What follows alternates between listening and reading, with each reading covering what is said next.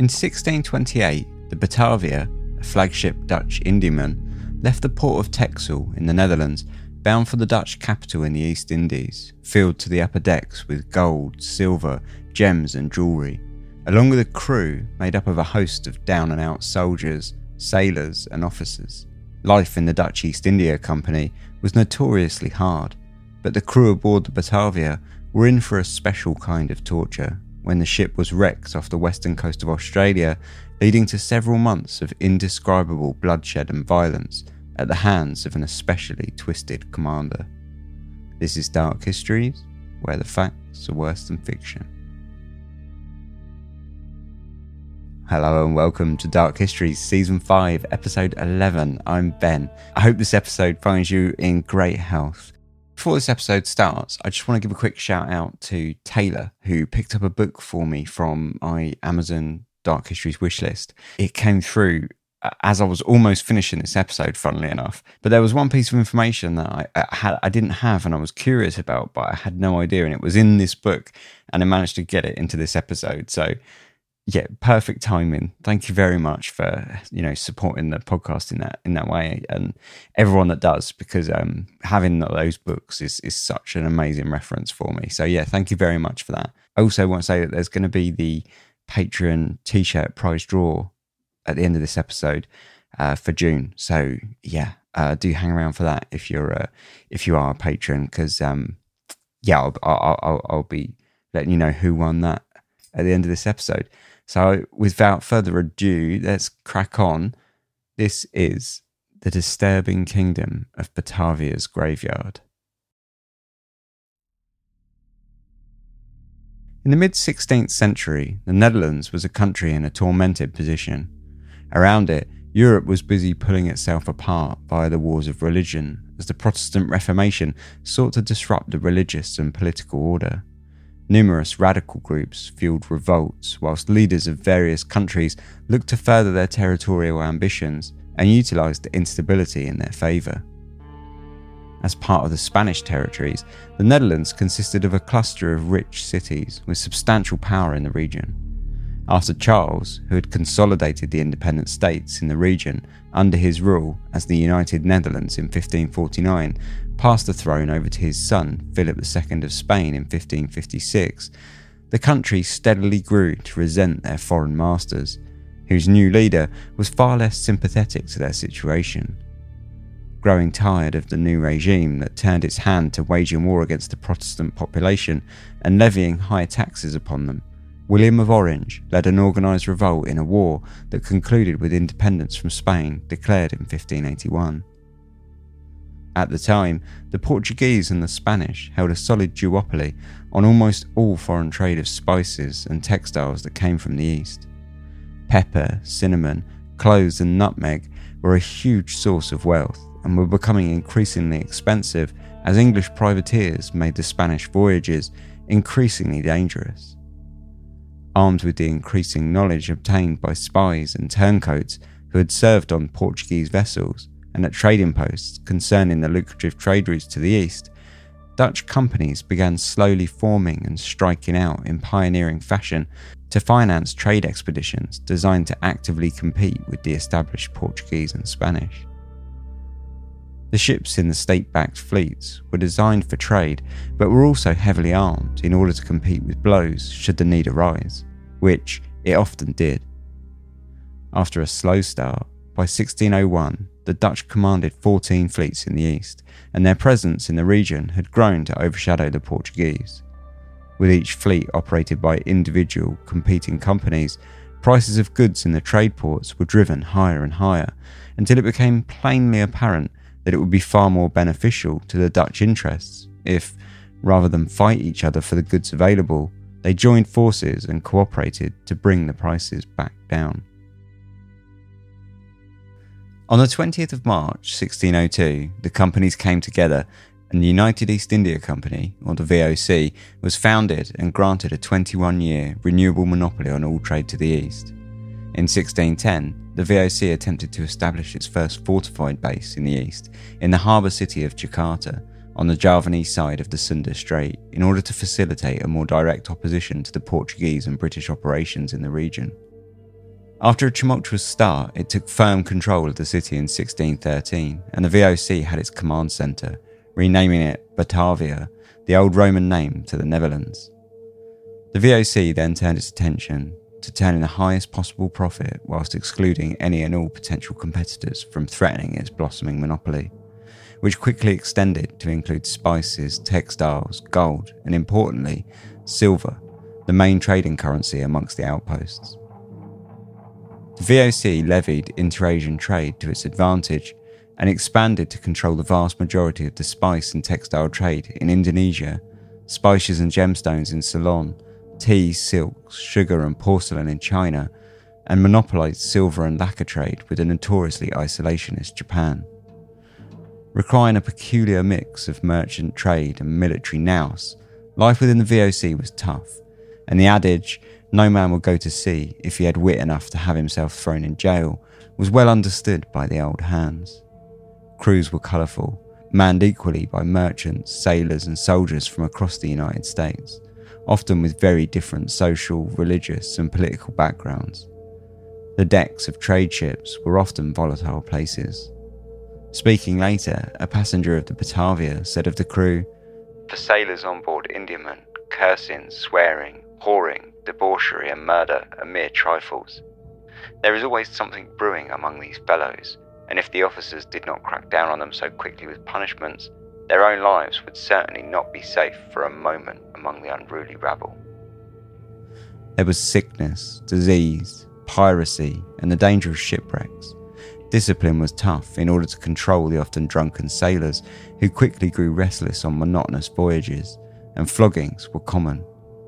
In one year, 45% of all those leaving the Netherlands aboard a VOC ship died before they had even reached the Cape of Good Hope, and in the East, one in three men never returned. On top of this, honest profit was not often guaranteed, and the VOC guarded their own income with great enthusiasm. Private trade amongst the employees was strictly out of bounds, which meant, of course, that corruption thrived to the point where the company largely turned a blind eye to all but the most greedy. A career in the East was more often than not undertaken not out of desire for adventure, but out of desperation, and often those who did enter with their noses clean left with a profound change in moral outlook. In 1628, the Netherlands were entering a golden age. Profit was up, and they were a globally dominant force for trade. That year, the company launched a new flagship named the Batavia after its first fortress. With a length of 168 feet and able to carry a cargo of 650 tons, it sailed from Texel in the northern region of the Netherlands on the 27th of October, bound for the east, where it would conduct trade worth several times its 100,000 guilder construction cost. At least, that was the plan. But in a world as volatile as the VOC, things didn't always stick quite to the script. By the 16th century, the Dutch had become the foremost shipbuilders of Northern Europe, both for their own use and for exporting to other countries such as Sweden, France, Russia, and Denmark. With little lumber of their own, almost all of the timber required was imported, including oak from Germany and fir and pines from Norway. The dominance of shipbuilding was in no small part thanks to the invention of the wind driven sawmill, which reduced the time taken to prepare the needed timber by many thousands of times. With the industrial scale of the sawmills, an operation that before took up to four months was now completed in less than a week. As the needs of the VOC rose, the shipbuilders responded, designing and building ships that were longer, larger, and with increased cargo capacities more suited to the grueling, long distance journeys that they sailed to the east. Under the advice of the Dutch government, the VOC tended towards using larger ships capable of not only trade but of attacking Portuguese vessels and fortifications and protecting prospective allies. The multi purpose design culminated in the Dutch Indiaman, built specifically for the harsh routes to the Indies they had both large cargo holds, essential to make long voyages as profitable as possible, and large armaments, making them as dangerous as they were hardy. With two main decks and three masts, they were comparable to the Spanish galleons and built almost entirely of oak. The Batavia, commissioned in 1626, was built in the Amsterdam shipyards. It housed two full decks, a lower gun deck with 14 gun ports per side, and an upper main deck that housed the majority of the crew and less important passengers. Its hull was made of oak planks, sheathed in pine to protect it from marine organisms and the rigours of long distance ocean travel. It carried two smaller ships, a yawl and a larger longship capable of carrying about 60 men. Within its cargo hold, the treasures it carried in preparation for trade and for delivery to Batavia included 13 chests of silver coins, as well as antiquities bound for sale to an Indian mogul. Finished in pea green, red, and gold, and with a figurehead of a springing lion, as it sat in the port awaiting its 320 crew and passengers towards the end of 1628, it cut a grand image on the skyline. As one of the flagships of the company, its crew were no stranger to the East, and the VOC employed three men with a reasonably long service history to undertake the job. At the top of the chain of command sat the upper merchant, Francisco Pelsart. Pelsart was around 30 years old, an educated merchant born in Antwerp. He was the son of Catholic parents and had lied and concealed his religious background in order to gain employment, as the VOC only employed Protestants as officers. His father had died when he was only five years old, and his mother had abandoned him, leaving him to be raised by his grandfather after she had met another man. Following the death of his grandfather, he had little prospects and no ties, so, with few other routes to turn to, he signed on to the VOC as an assistant and worked his way up through the merchant ranks. By 1624, he was promoted to upper merchant and dealt mainly in cloth and indigo, whilst using the company's bank balance to act as a private moneylender earning himself a fine profit in the process. The under merchant, who sat directly below the upper merchant in the chain of command, was a man named Jeronimus Cornelis, a bankrupt pharmacist of around 30 years of age. In 1623, he had joined the Pharmacists Guild and worked an apprenticeship in order to open his own apothecary. At the time, the role of an apothecary was an important one, and with a social status below that of doctor, but above that of a surgeon, and it promised a good income. For Cornelis, however, it wasn't to be. He married shortly after his introduction to the guild and went on to have a baby with his wife, but due to complications at birth, their newborn son had to be placed in the care of a wet nurse. The midwife that they had employed had failed to remove all of the afterbirth from his wife's womb, and it quickly became infected, leaving her too sick to care for the child herself. Within months, the baby died of syphilis. It was a stinging blow for a family attempting to get a business off the ground, as the stigma against syphilis was such that both he and his wife would have been held under the suspicion of having been unfaithful by the local community, along with the concern that the apothecary was a contagious plague nest. In danger of becoming a social pariah, Cornelis attempted to deflect the blame onto the wet nurse, but whether or not it was successful is unknown. With the social and business life in tatters, Cornelis did even less to ingratiate himself with the authorities, having made friends with a group of Anabaptist rebels and political free thinkers, one of whom was a well known artist who said he created his artwork by placing the tools on the floor and channeling energy into them from another world. Riddled with debt and in danger of being seized as a heretic, he took to a life at sea with the VOC. The final rank of command aboard the Batavia was the captain, who, despite having command of the ship, was nevertheless at the ultimate command of the upper merchant, who had final say on every decision both in port, where the captain had no power at all, and out at sea, where they had little knowledge or experience of sailing. The captain of the Batavia was Ariaen Jacobs, a long term employee of the VOC, a lecherous drunk who had worked under Pelsart before and hated him with a passion. The pair had crossed paths in an earlier expedition, and Pelsart had had Jacobs publicly reprimanded after he drunkenly insulted him one night in port in front of a group of merchants. The other 330 or so passengers were made up of sailors, merchants, soldiers, and 25 women, an unusually high number for a single ship, since the VOC had earlier observed the dangers of having too many women aboard a ship full of unruly soldiers and sailors with little morality and all too much time on their hands.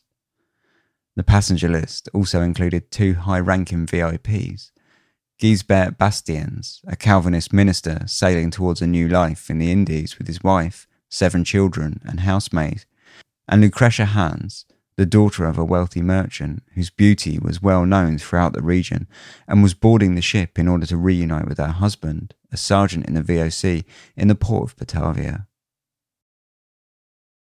On the 28th of October 1628, the Batavia left Texel bound for Batavia, which they aimed to reach by the summer of 1629.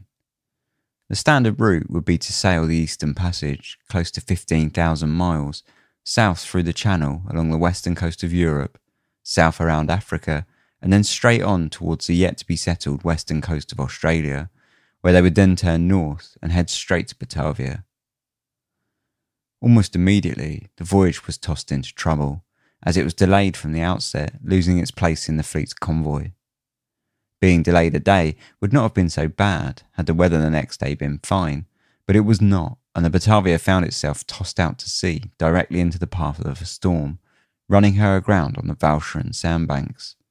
Fortunately, they were able to wait it out for the storm to blow over and then use the tides to float off back to safety without too much damage to the hull. The first months of the journey were not the easiest. The winter weather tossed the ship through the rough seas, and seasickness was rife, whilst those less accustomed found their sea legs. In the storms, hatches were often shut up tight, making ventilation an uncommon luxury. In the stuffy decks, the air became heavy with the smell of stale sweat, urine, and the stench of the bilges. Meals consisted of salted meats, preserved fish, and rock hard bread, but in the earliest days, it was at least free from mould and insects. Just when one might get sick of the winter weather of the north, the ship would continue to head further south towards the equator and the weather would turn, instead, now bleaching the ship's decks in the blazing sun and turning the lower decks into sweat filled saunas. It was somewhere off the west coast of Africa that the under merchant Cornelis became friends with Captain Jacobs. Educated as he was, he used his smooth talking charm to talk his way into the good graces of many aboard the Batavia, telling stories and debating his philosophies on life over dinner at the captain's table. The pair wasted the days together talking of how they could make their riches in the East. Around December time, the Batavia seemed to fall into further difficulties as it pulled into the port of Sierra Leone in order to stock up on supplies, under the order of the upper merchant Pelsart, who, in doing so, was in direct violation of the VOC's orders that permitted ships to stop only once on the journey to the east and only at the Cape of Good Hope.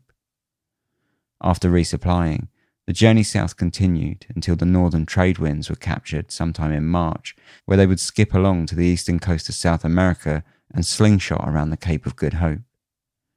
It was during this leg of the journey that Captain Jacobs attempted to lure the attention of Lucretia Hahn, albeit rather unsuccessfully. After being let down gently by the married woman, far above his own social class, he decided instead to try his luck with her maid, and was this time a little more successful. As it happened, Jacob's interest in Lucretia was not unique, for both the upper and under merchants had also had eyes on her from the start of the journey.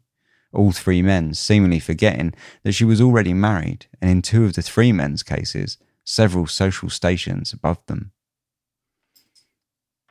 After six months at sea, the Batavia dropped anchor under the shadow of Table Mountain in April of 1629 once more restocking supplies with fresh livestock, food, and what little luxuries they could, they spent a small time at the Cape, anchored off the shore, whilst Pelsart arranged the supplies before heading back out to sea. One evening, whilst they waited for the upper merchant to secure the trades, Captain Jacobs took it upon himself to get drunk and steal ashore on one of the Batavia's smaller boats, along with Lucretia's maid and under merchant Cornelis.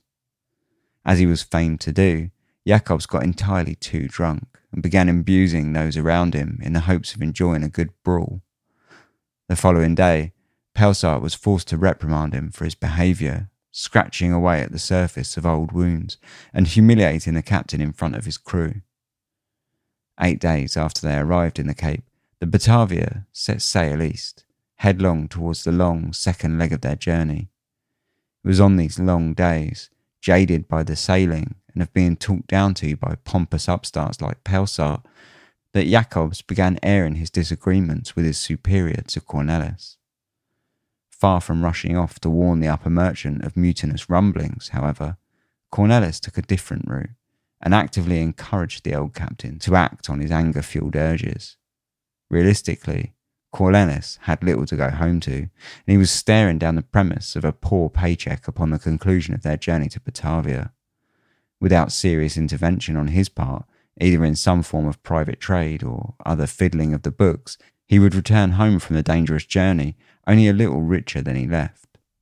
There was, of course, an alternative, but he would need the captain's help if he was to succeed.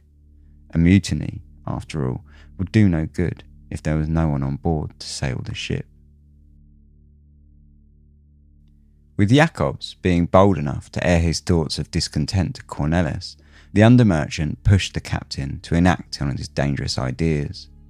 Emboldened by the support of the under merchant, Jacobs found the motivation to begin recruiting those around him in the crew that he considered to be both trustworthy, willing, and able. What the two men spoke of was an incredible gamble. If word found its way to Pelsart through the treacherous cacophony of rumour on the lower decks, they would both be punished severely enough that they would most likely be killed in the process. 200 lashes was a standard penalty, as was dumping a man overboard, a lead weight tied to his feet, and a rope around his wrists. Both were enough to either tear a man to death or shatter his bones. It was a huge risk, but both men were well aware of the riches on board in the cargo hold, and it was clearly enough of a motivator for them to cast aside their concerns. Whilst Jacobs set about convincing the sailors, Cornelis did the same, smooth talking the merchants and soldiers. Soon, their mutinous plans had penetrated every level of the ship's social hierarchy. Cornelis was no fool, and he sought out several of the most influential men on board and pulled them into his plan. Very soon, those involved included the lance corporal and the high boatswain, making the ruling officers of the mutiny incredibly powerful indeed. In a stroke of good luck for the would be mutineers, upper merchant Pelsart had fallen ill just days after the Batavia had left the Cape of Good Hope.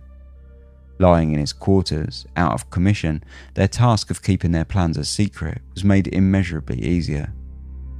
By the time of his reappearance on deck three weeks later, the Batavia was tearing into the roaring forties, the strong westerly winds that would carry them all the way to the Indies, before they would turn north for the final leg of their journey. The fact that the upper merchant Pelsart had not had the good graces to keel over and die from his illness was a great setback for Jacobs and Cornelis, who had grown accustomed to having the run of the ship already. If they still intended to mutiny now, then they would need the backing of the entire ship, and so they hatched a plan. As with most every other man aboard the Batavia, the pair had noticed that Pelsart had too been taken by the beauty of Lucretia Hans they conspired to mask up several mutineers who were to capture her on deck one night and attack her, in turn provoking Pelsart into taking out his anger on anyone he might suspect of the action. If the crew were to find his punishments unfair, they would be primed to join in on the mutiny, and now with a seemingly good justification. It was a somewhat convoluted plan, and it tilted heavily on the estimations of Pelsart's reaction. On the evening of the 14th of May, as she left the merchant's table to return to her quarters, eight masked mutineers grabbed her, dragged her across the deck, and smeared her face, legs, and dress with an unholy mixture of tar and feces, leaving her alone on the deck, disappearing into the shadows as quickly as they had sprung. In the days following, the attack was the talk of the decks, and all watched on as Pelsart calmly policed the issue. Eventually, much to the chagrin of Cornelis and Jacobs, he took no action. In their plan, the pair had assumed that the upper merchant would react violently and never considered that he may employ such a degree of restraint. The fact that he hadn't reacted as they had hoped flew completely over their head. In truth, Pelsart had suspected the plot against him since he had fallen ill, and so, seeing the result of any rash action laid out before him, he acted calmly and gave the crew no provocation at all. Cornelis and Jacobs both agreed that he was simply biding his time, and that as they neared their destination, he was bound to act. And so, in some sort of weird, awkward stalemate, the two men committed to watching him carefully under the heavy atmosphere of the tensions that hovered on the decks. As the Batavia ploughed on through the roaring 40s, May turned to June, and the final leg of the long journey drew near.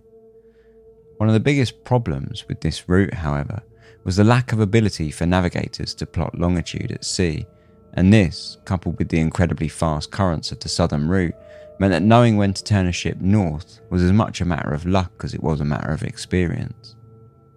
By 1628, only about 4,000 kilometres of Australia's western coast had been loosely mapped, and the continent was known better amongst the sailors of the VOC as the unknown Southland. For ships already struggling to map their position east to west, this represented a considerable danger, of which, on the night of the 4th of June, those aboard the Batavia were about to become all too aware. It was 3 a.m. when the lookout, Hans Bosschieter, noticed that he was sure was rippling waves and white water on the horizon. Signalling to Pelsart, the upper merchant inspected the seas ahead of them. The moonlight, he told the lookout, it can play tricks on one in the dark. No sooner had he uttered the words, however, the Batavia slammed headlong into an unseen bed of coral reef, launching those standing right across the deck as the hull scraped hideously onto the ground. In the panic and confusion, Pelsart ordered for a member of the crew to sound the area around the ship and promptly discovered that they had bottomed out in an area of reef only about 12 feet deep. It was a desperate situation, not only did this discovery spell devastating news for the Batavia's physical situation, but it meant that the ship had overshot its northerly turn by a considerable margin, and the boat was now lost.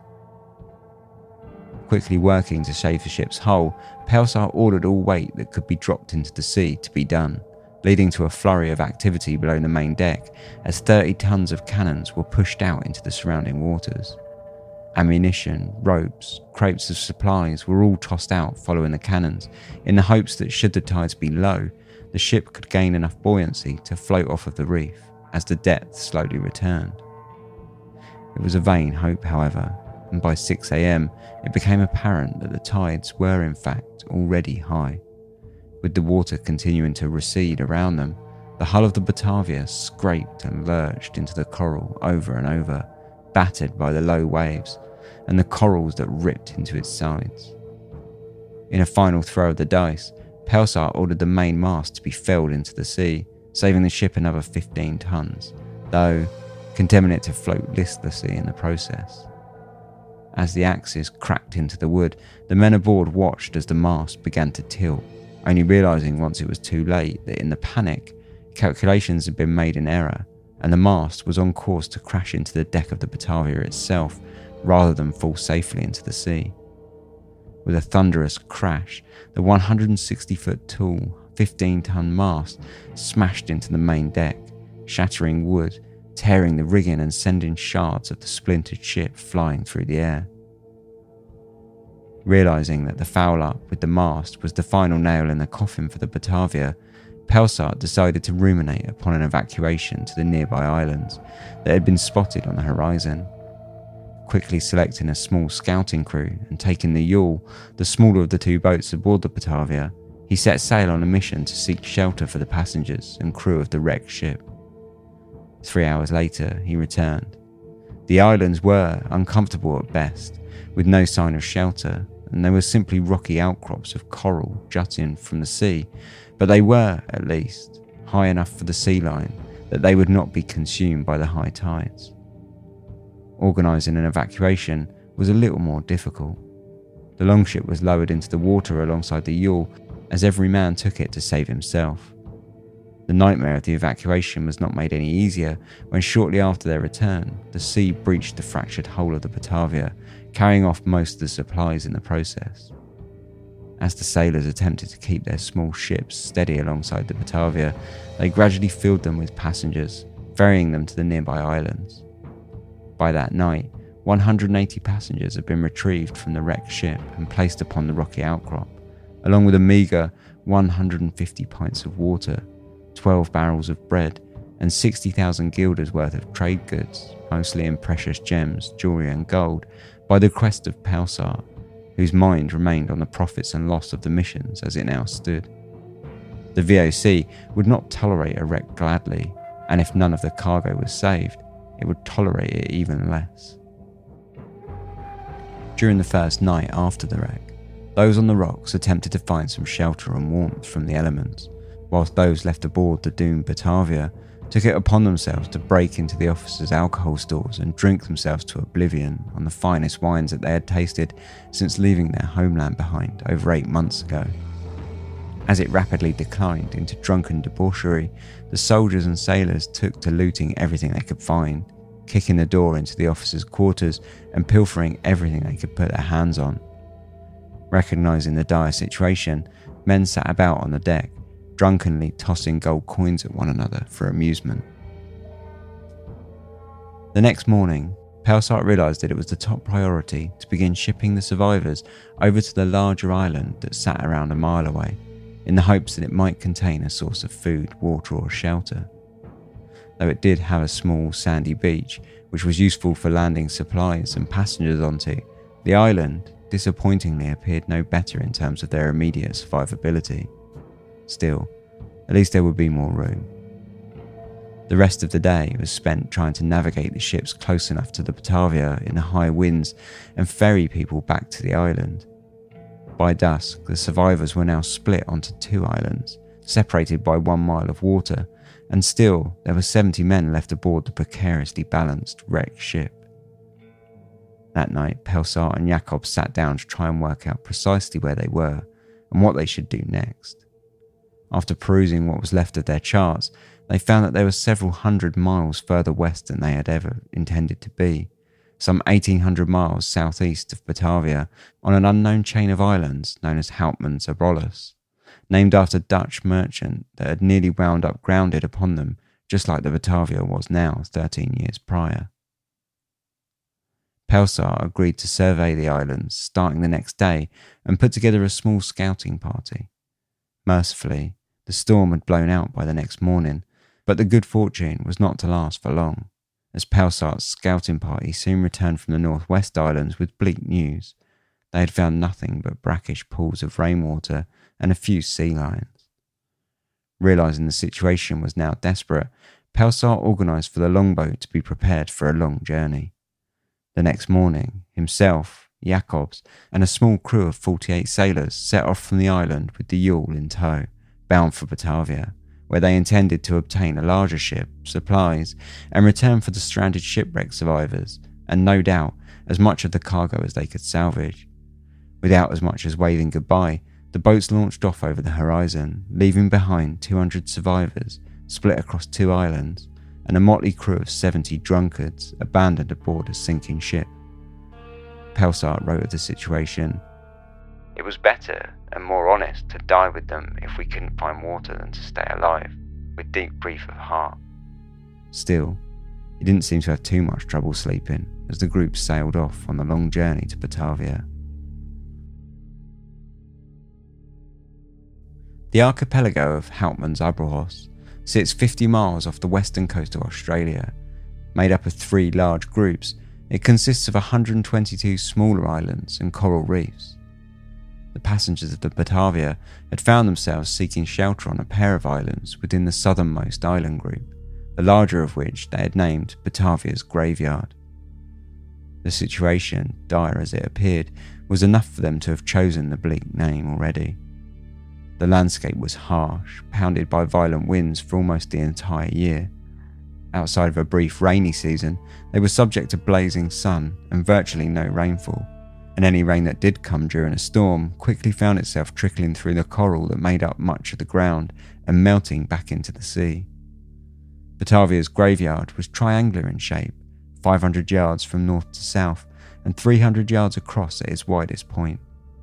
Completely flat and featureless, it was a barren waste of rock and coral that was now home to 180 men, just over 100 of which were unskilled soldiers and sailors, and two dozen low ranking officers, the highest of which was the ship's surgeon, Franz Hans, There were also around 20 women, including Lucretia Hans, and around 25 children, two of which had been born aboard the Batavia. 70 men remained aboard the wreck, and a further 50 sailors resided on the smallest island. In the chaos of the evacuation, around 40 had lost their lives, most of them attempting to swim from the ship and drowning in the process. In the first few days, Surgeon Hans organised a fledgling council in order to lead the survivors on Batavia's graveyard. Starvation and dehydration quickly set in as their supplies dwindled, and within the first days, ten of the survivors perished from the situation. Mercifully, a rainfall came with a storm on the fifth day, allowing them to collect enough water to continue to survive. Meanwhile, back on board the Batavia, the men enjoyed all the food and drink they could find, pillaging the officers' quarters happily. This continued for eight days, when finally the ship gave in and shattered upon the reef, casting 50 of the men straight into the depths, drowning them under the mass of splintered wood, crashing waves, and rocky reef.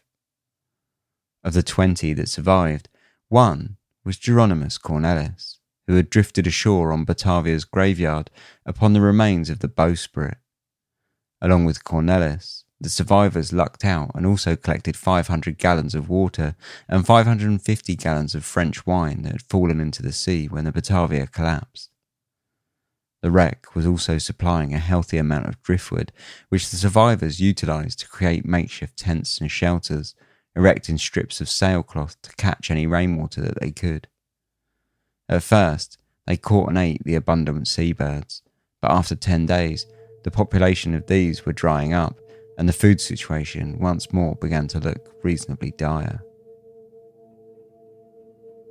After a few days' recuperation, Cornelis was back on his feet, and being the ranking officer now on the island, he was immediately elected onto the ship's council and very quickly he was placed in charge, with people falling under his charm with words and his rank on the ship originally, and looking to him to make the ultimate decisions.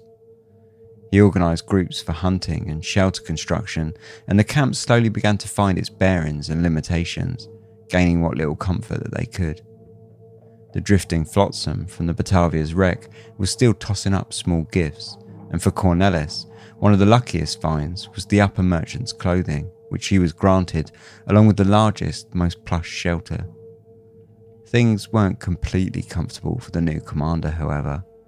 By the second or third week of their marooning, rumours began to circulate through the camp of the planned mutiny, and this didn't fare well for Cornelis. If Jacobs managed to sail the small longship all the way to Batavia and return with a rescue ship, he may still wind up back in front of the VOC with an allegation of mutiny hanging over his head, unless, of course, he could carry out his mutiny aboard the rescue ship. All the diplomacy and democracy of Batavia's graveyard was bugging him too. As the fourth member of the council, he could always attempt to pull rank, but there was every chance that his suggestions could be voted down by the other three lower ranked officers. It just wouldn't do, he thought to himself, and so his mind drifted back to mutiny once more. Taking advantage of the poor situation, he worked quickly to outpace the rumours. Before word could spread any more and people could start making their own plans against him, he recruited the original mutineers and seized control of the island, ousting the other members of the council and installing himself as the head honcho. He acted insidiously, recruiting David Savanac a hard nosed clerk from the ship to act as his second in command and strong arm any that would seek to disobey orders. He set about ordering the construction of rafts from the driftwood that was everywhere from the shattered Batavia, and perhaps most disturbingly, he began planning to reduce the numbers of survivors on the island that represented a threat to the group, both through the amount of resources they drained in terms of food and water supplies, and in how they outnumbered the mutineers at a rate of around six to one. Over the following days, he sent out groups of scout parties aboard makeshift rafts to check out the other islands in the archipelago. Upon learning that they were all no more hospitable than their current island, he instead told the survivors that they had found sources of food and fresh water, and he organised for the group to split themselves across these other, smaller islands effectively thinning the herd on Batavia's graveyard and sending the groups out to starve with as few rations doled out as possible. An island that hosted a colony of sea lions to the north, they dubbed Seal Island, was the new home of a group of around 40 men who were the first to be ferried away, and the original island, found by Pelsart, was named Traitors Island. Now, with half the driftwood from the Batavia, it became the home of 15 further survivors who were tasked with using this wood to make rafts. Cornelis promised them that he would send rations over to them whenever they needed it, but of course, he had absolutely no intention of doing anything of the sort. Taking charge of all the weapons, he then saw a group of 20 loyal VOC soldiers were sent to the islands in the north, as lightly equipped as possible, felling a significant threat in one swoop. Phase 1 of Cornelis's plan was complete. There still remained 130 survivors on the main island along with him, but they posed a much less significant threat, with many of the able bodied sent away to their inevitable death through either starvation or dehydration under the guise that they were doing important reconnaissance and settlement duties for the colony. All he had to do now was further thin the numbers on the island, spring his mutiny, and disband the council to ensure that he maintained his power and survived until the rescue party arrived, where he could then order his men to slay the landing party and steal the ship load up the Batavia's cargo, and run for the hills. He got to work immediately. His opportunity to disband the council came at the beginning of July when a soldier named Abraham Hendricks was caught stealing from the store tent, sharing his spoils with a friend. Cornelis proposed that both men be put to the death for their crimes. The council agreed to condemn Hendricks, but not his colluding friend, and so the following day, Cornelis, in a faux outrage, disbanded the council, replacing them with three of his most trusted and competent mutineers. Continuing his earlier plan that was so effective, the new council declared that they would be sending small groups of men over to the other islands to help the search for water. It was a slow, systematic way to thin the herd without too much suspicion falling upon Cornelis. After all, people were still under the impression that they were being supported in the search with rations, rather than just being sent to their slow and painful deaths. This time, however, Cornelis wasn't willing to let nature take its course, nor allow the numbers to grow too high on any one of the other islands, and so, once the makeshift rafts were out of sight of Batavia's graveyard, he had a group of his mutineers lay in wait and spring upon the ship, murdering them outright by tying their hands and feet and drowning them in the sea. The 9th of July threw a wrench into Cornelis's plans, which had so far passed off without a hitch when signal fires from the northern search party of soldiers flared up, sending their smoke high into the skies, clearly visible to all on Batavia's graveyard. If they had found water, it meant that they could potentially survive, and though they had no boat, nor any real way to communicate across islands, so could largely be ignored, it would lead to awkward questions from the survivors of his own island if he responded with no action. To make matters worse, he could make out signs of movement over on Traitors Island, and it appeared that the group there were floating their makeshift rafts out to sea and heading towards the signal fires. Cornelis ordered for a group of soldiers to man the small rowboat that the carpenters had built and head them off. The group quickly caught up with the cobbled together raft in their far superior driftwood boat they leapt aboard and commandeered the crudely made raft. Upon realizing the mutineers were not rowing out to welcome them, several passengers leapt overboard from the raft, promptly drowning. The rest of the survivors were forced to settle down whilst both ships were sailed back to Batavia's graveyard. When they arrived, all hell broke loose, and the mutineers slayed all of the surviving members of the makeshift raft in full view of the islanders. Cornelis's plans were at last out in the open, laid bare for all to see. Over the following days, those left on the island, realizing only too late that they had no longer had any real physical power to overthrow the bloodthirsty commander, were forced to make a choice join the mutiny and enjoy the fruits of the decision in the form of protection, larger tents, and access to all the privileges afforded to the mutineers, or shut up and follow orders as a second class citizen and hope to survive. A dozen or so chose to join the mutiny, whilst the rest looked on, suddenly aware of just how weak their hand had been made by Cornelis's careful scheming.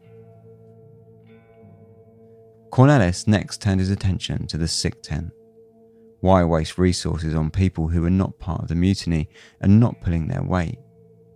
He insisted the aid of one of his assistants, Andres de Vries, to finish them all. That night, he crept into their tents, killing all 11 patients by slitting their throats. Several days later, the same act was repeated on a further five. It was the start of what would become de facto policy. If you were to fall ill on Batavia's graveyard, then you would be cut down by one of Cornelis's men at their earliest convenience. By mid July, they had ridded the crowded island of 50 VOC loyalists. Men, women, and children had been disposed of unceremoniously and without prejudice. It was, however, just the start of Cornelis's slaughter. By now, he had learnt to order executions and murders simply to cure the boredom of the long, monotonous days surviving on the barren rock. In a perfect example of this, Cornelis ordered a group of men to sail over to Seals Island and murder most of the group, sparing only the women. When they arrived, it turned out to be fairly fortunate timing, as a small group of the survivors on this island had begun constructing rafts out of sight of Batavia's graveyard. Once ashore, the soldiers went to town killing all the men that they could, sparing only four pregnant women and the youths on the island, before returning to their home rock. Soon, the survivors numbered just 60, a far more manageable number now that they had killed and dispatched over 100, thought Cornelis. But still, it wasn't quite at the magic number of 45 that he had concocted in his original plan. Two thirds of the remaining 15 were killed in one attack when Cornelis ordered the murder of the Bastiens family. Gisbert Bastiens, a minister for the Dutch Reformed Church, had been well placed aboard the Batavia and on the island too. He had managed to survive the long journey and shipwreck with his family intact, himself, his wife, and all eight children, who now took up far too much space for one family, as far as Cornelis was concerned.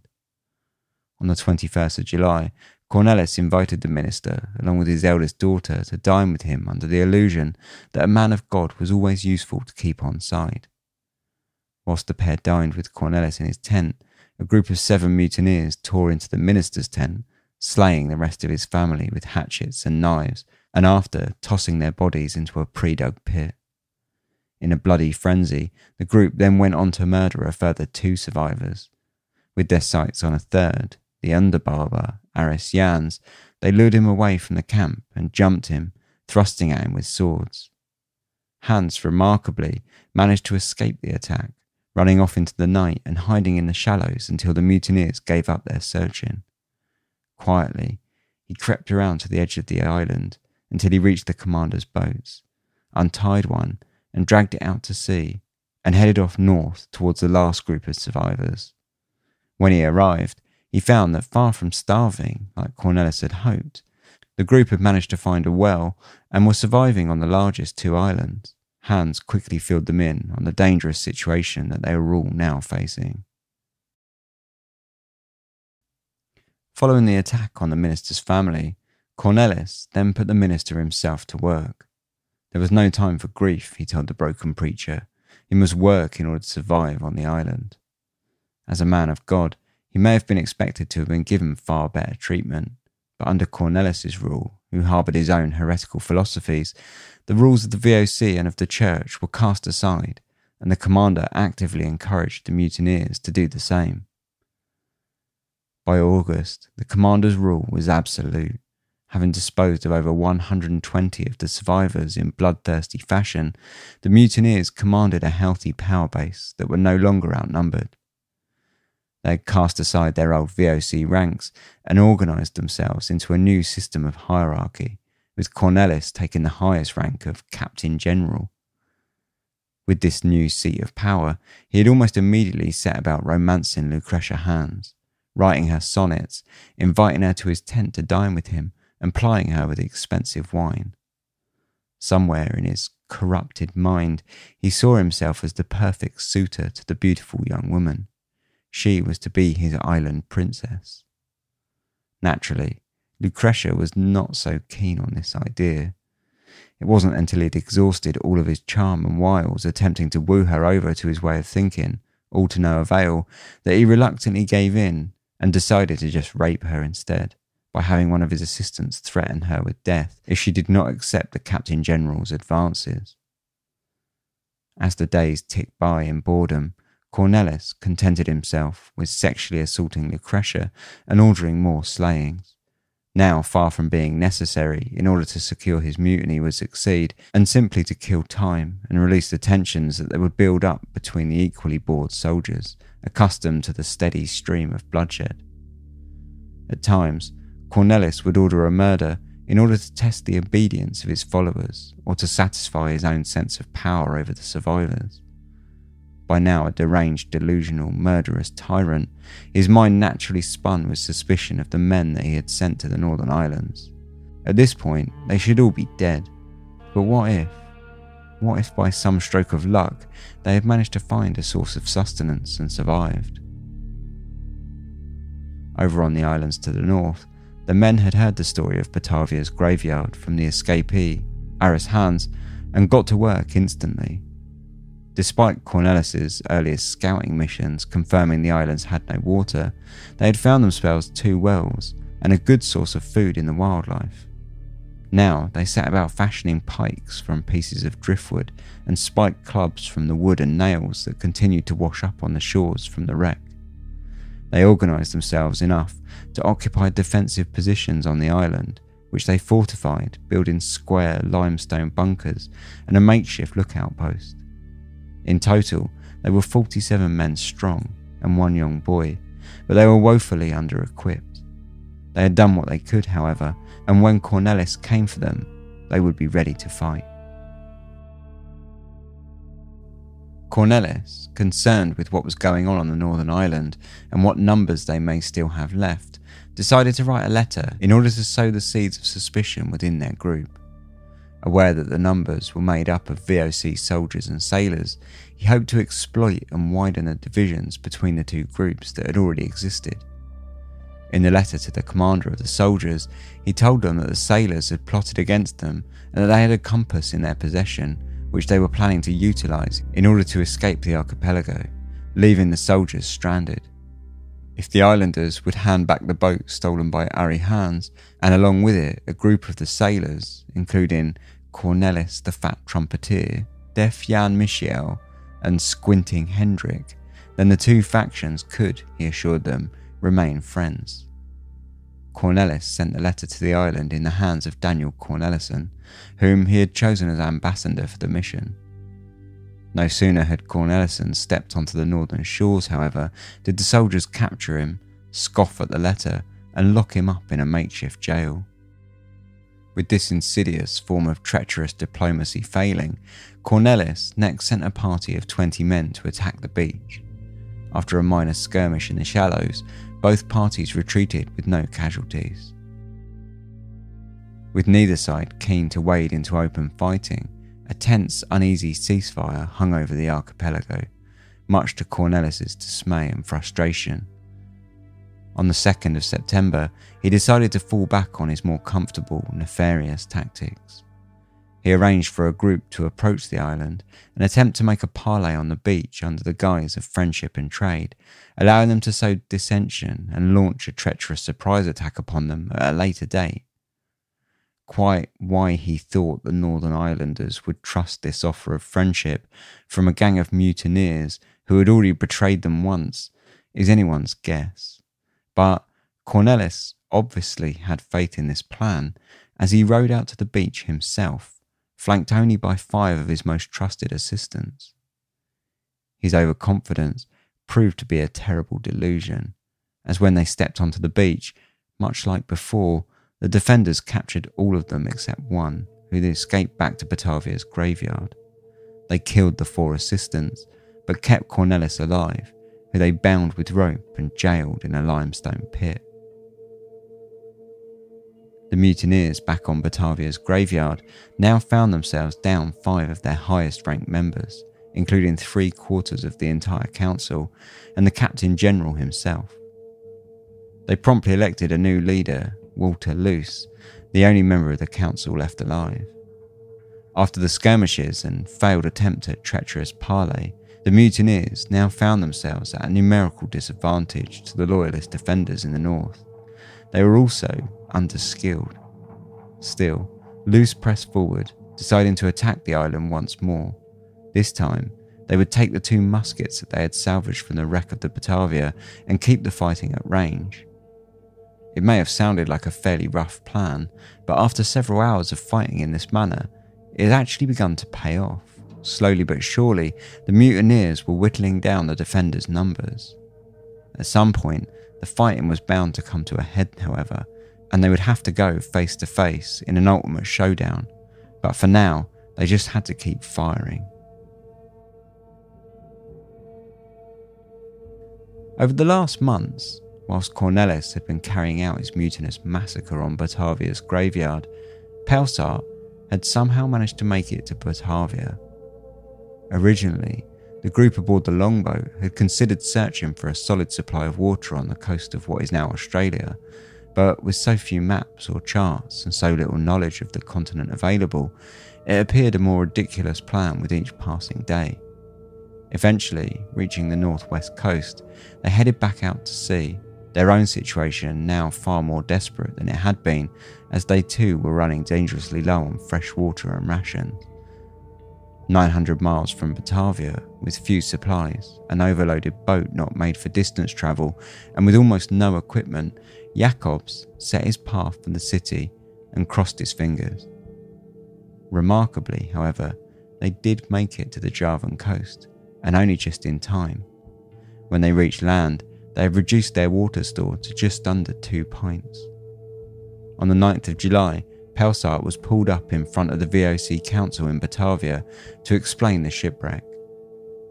Fortunately, the Council ruled in favour of sending Pelsart back to the wreck as commander of a new ship on orders to retrieve as much of the wreck's cargo and survivors as possible in order that the company may receive some recompense to balance its great loss. It was a relatively light punishment for Pelsart, but make no mistake, it was still a punishment a second failure on his part, and he would not be afforded the same generosity. A few days later, Pelsart tossed his skipper, Jacobs, to the dogs under suspicion of mutiny and for his part on the attack on Lucretia aboard the Batavia.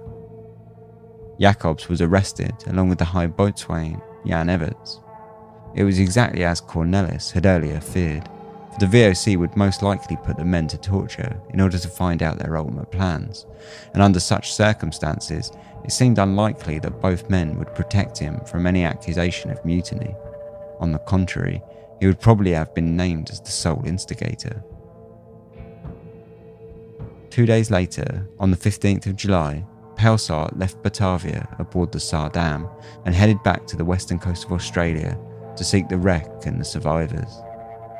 Since the ship had been hopelessly lost at the time of its wrecking, it was not going to be the easiest task to find it again, but at least they could head in the general direction and hope for the best.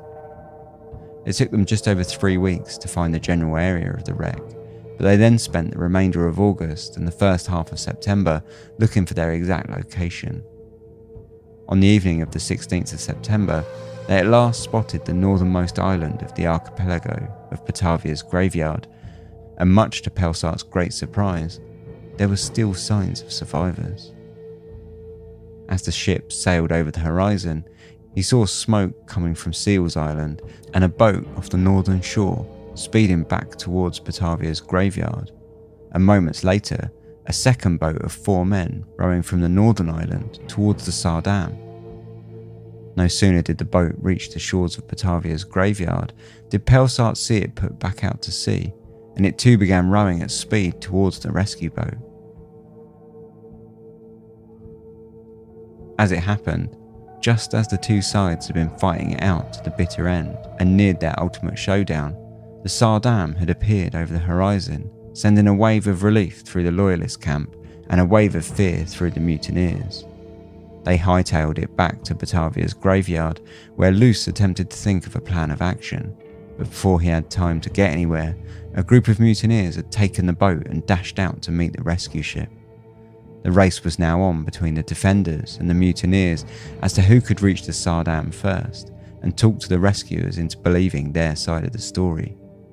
Little did either side know that Pelsart had left the archipelago with his own suspicions of Cornelis already greatly matured. The Saardam had anchored up near the shore, and Pelsart had taken a boat out to the beach. Now, as he stood there trying to work out who it was approaching him in the nearest boat from the north, one of the men jumped out into the shallow sea of the shore and yelled to him, Welcome, welcome, but go back on board immediately. There's a party of scoundrels on the islands near the wreck with two sloops who have the intention to seize the yacht. It was Wiebbe Hayes, the leader of the Loyalist defenders from the north, and collapsing at the feet of Pelsart, he blurted out an undoubtedly abridged form of the story of the archipelago so far. Pelsart ordered Hayes to return to him with the bound Cornelis and launched his small rowboat back out towards the Saardam in order to warn the crew of the incoming mutineers. By the time that they reached the Saardam, Pelsart had barely got on board, but had made it in just enough time to aim the cannons at the rowboat. Threatening to blow the mutineers out of the water, they dropped their weapons into the sea after a brief standoff, before boarding the rescue boat unarmed, where Pelsart had them thrown into the forecastle and locked up. After months of violence and bloodshed, the mutiny had failed, and this time, Pelsart was determined there would be no coming back. We learned from their own confessions and the testimony of the living persons that they had drowned, murdered, and brought to death with all manner of cruelties more than 120 persons, men, women, and children as well. The true nature of what had gone on throughout the islands in his absence became quite clear during his interrogation of Cornelis. The Captain General denied everything, attempting to deflect blame onto the dead members of the council that he himself had installed, saying that they had made him do it. Cornelis was thrown back in the forecastle, and Pelsart busied himself with the salvage of the wreck of the Batavia, hoping to regain as much of the VOC's riches as he could. As they hunted Batavia's graveyard for the jewellery and gemstones, Pelsart's men uncovered Cornelis's tent, and with it, several documents signed by the mutineers swearing their allegiance to Cornelis, which he had earlier insisted upon them. Over the following days, Pelsart acted out a makeshift series of trials of Batavia's graveyard, where the members of the mutiny were all interrogated and tortured in order to get to the bottom of what had happened on the islands. Using a primitive form of water torture, Cornelis was tormented by Pelsart and each time confessed to everything that he had done, only to recant his confessions as soon as the torture had ended. Though it took several attempts, Pelsart's brutal interrogations eventually got the better of Cornelis, who signed a confession without the need for torture on September the 28th, throwing every member of the mutiny to the dogs with him. His sentencing was swift and savage. Unable to trust him on a voyage back to Batavia, Pelsart sentenced Cornelis to death and then promptly arranged to have his hands chiselled off before being hanged from a makeshift gallows erected on Seals Island. A further nine of the mutineers were to be taken to Batavia for interrogation, whilst 19 of the least active in the mutiny were freed temporarily. On the 1st of October, with blood dripping from his recently separated wrists, Cornelis mounted the gallows where the noose was tied around his neck. As the executioner made to heave the disgraced Captain General up by his neck in order to slowly strangle him to death, he continued to shout at the top of his lungs at the watching crowd Revenge! Revenge! Pelsart later wrote of the execution He could not reconcile himself to dying, nor to penitence, neither to pray to God, nor to show any face of repentance over his sins. And so he died stubborn. Cornelis's body was left hanging from the hastily erected gallows, swinging in the wind as the Saardam left the archipelago six weeks later, the salvage mission now complete, bound for its journey back to Batavia. The remaining 77 survivors of the wreck happy to finally be leaving the sorry group of islands long behind them. By the time the VOC received a report back in Amsterdam, they had no time to voice their displeasure with Pelsart, for he had died within 11 months of the execution carried out on Seals Island. He had been desperately ill for some time, and he passed away in mid September, aged only 35 years old. Following his death, the discovery of the depths of his private trade were made known to the VOC, and his reputation was left in tatters. Ariaen Jacobs, still sitting in a cell in Batavia under suspicion of mutiny following Pelsart's earlier accusations, never did confess to having any role in the attack on Lucretia, nor any mutiny. He remained in prison, suffering a prolonged series of torture until June of 1631, when any further records simply disappeared. There is nothing of his execution, nor any allowance of freedom, and so it seems he lived his last days in the cells of Castle Batavia. Over 330 years after the ship had hit the reef, the wreck of the Batavia was salvaged over a period of a decade during the 1960s and 70s. Remains of its hull still sit today in the shipwreck galleries of the Western Australian Maritime Museum, where its bleached and broken beams of oak sit innocently, belying the tales of horror that followed from its fateful final journey.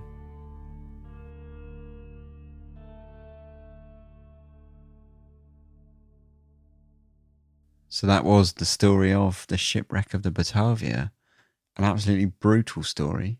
And this is some advert breaks. Forbidden history, grisly ghosts, monstrous cryptids, and harrowing folklore dominate Japan's history and culture. Mysterious Japan is a bi weekly podcast presenting these spine chilling horror stories, urban legends, and unbelievable histories in a campfire story format. Many of these tales have never been presented in English before. Our journey takes place where dark history and supernatural folklore collide. Mysterious Japan is produced, written, and translated by recognized Japan expert Dr. Heath Avey. Season 1 relates the unbelievable legends and ghost stories from the so called suicide forest. Listen to Mysterious Japan for free on Spotify, iHeartRadio, or wherever you listen to podcasts. Learn more at our website at themysteriousjapan.com and be transported by unbelievable stories where the lines between reality and folklore become blurred in the shadowlands of Japan. Once again, that's themysteriousjapan.com.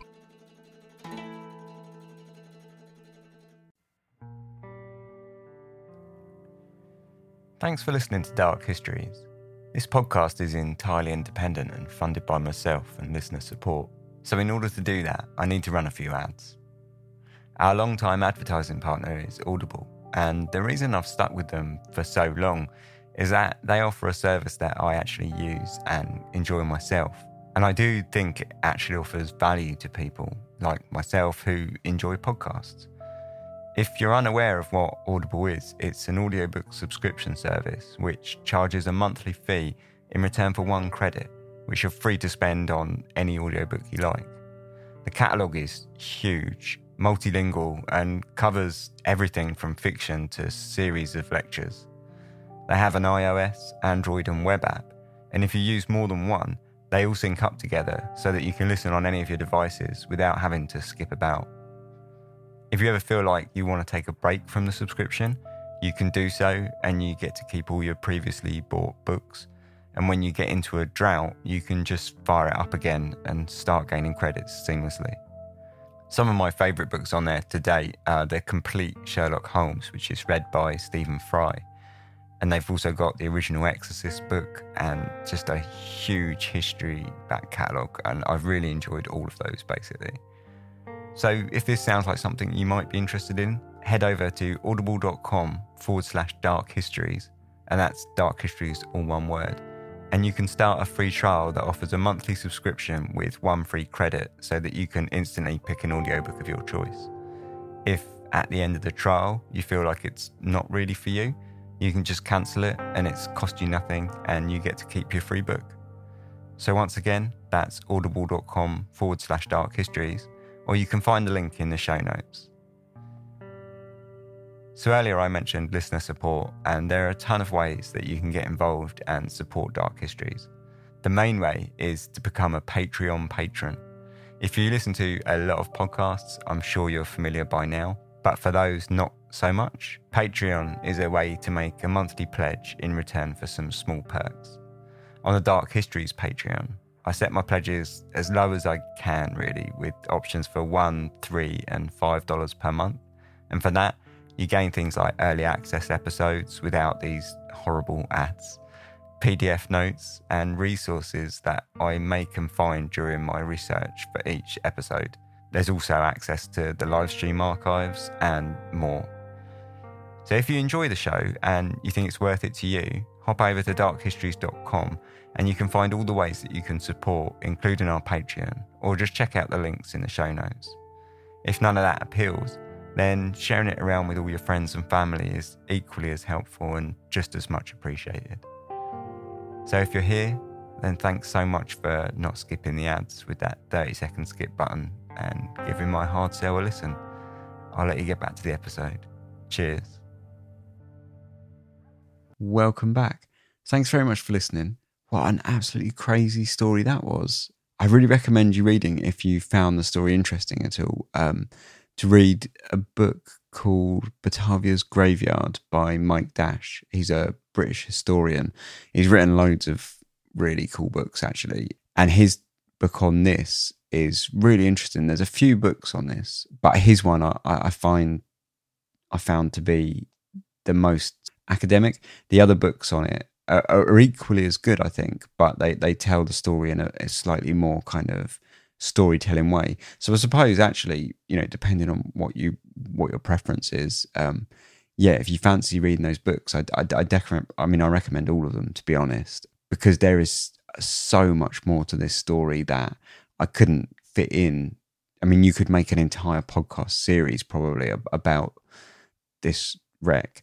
I definitely recommend picking up, say, Mike Dash's book would be my personal choice. But if you fancy something a little bit more easygoing, there's also a book called Batavia by Peter Fitzsimmons. And that's really good as well, but it's slightly more um, sort of casual. It's written in a, a, sort of diary form, which is quite quite interesting actually. Um, but yeah, it's definitely Mike Dash's book is a bit drier, I would say. So depending on which one you fancy, you know, if you if you like dry, I would go with Mike Dash's book, Batavia's Graveyard. And if you fancy a kind of more storytelling sort of format, but still with all the facts and all the rest. Um, I'd go with Batavia by Peter Fitzsimmons. Both great books, and they both go much more into detail about everything that happened because it was such a mad story. Cornelis is a terrifying man. I would say I only skimmed the surface of what he did on Batavia's graveyard in, in this story. Like I say, like it was such a huge story that this could easily say easily be like a 10 12 part podcast series easily quite easily.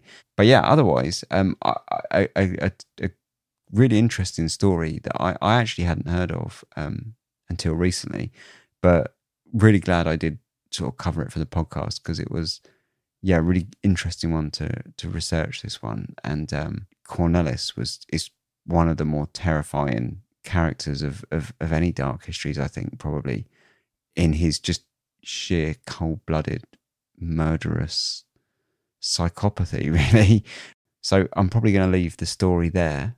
As planned and promised, uh, we got the t shirt draw for monthly t shirt draw. So the way this works, if you're a patron, any tier, then you get thrown into automatically thrown into a random draw uh, once a month at the end of each month, I'll, I'll basically put out a random name using a, a, a random number generator.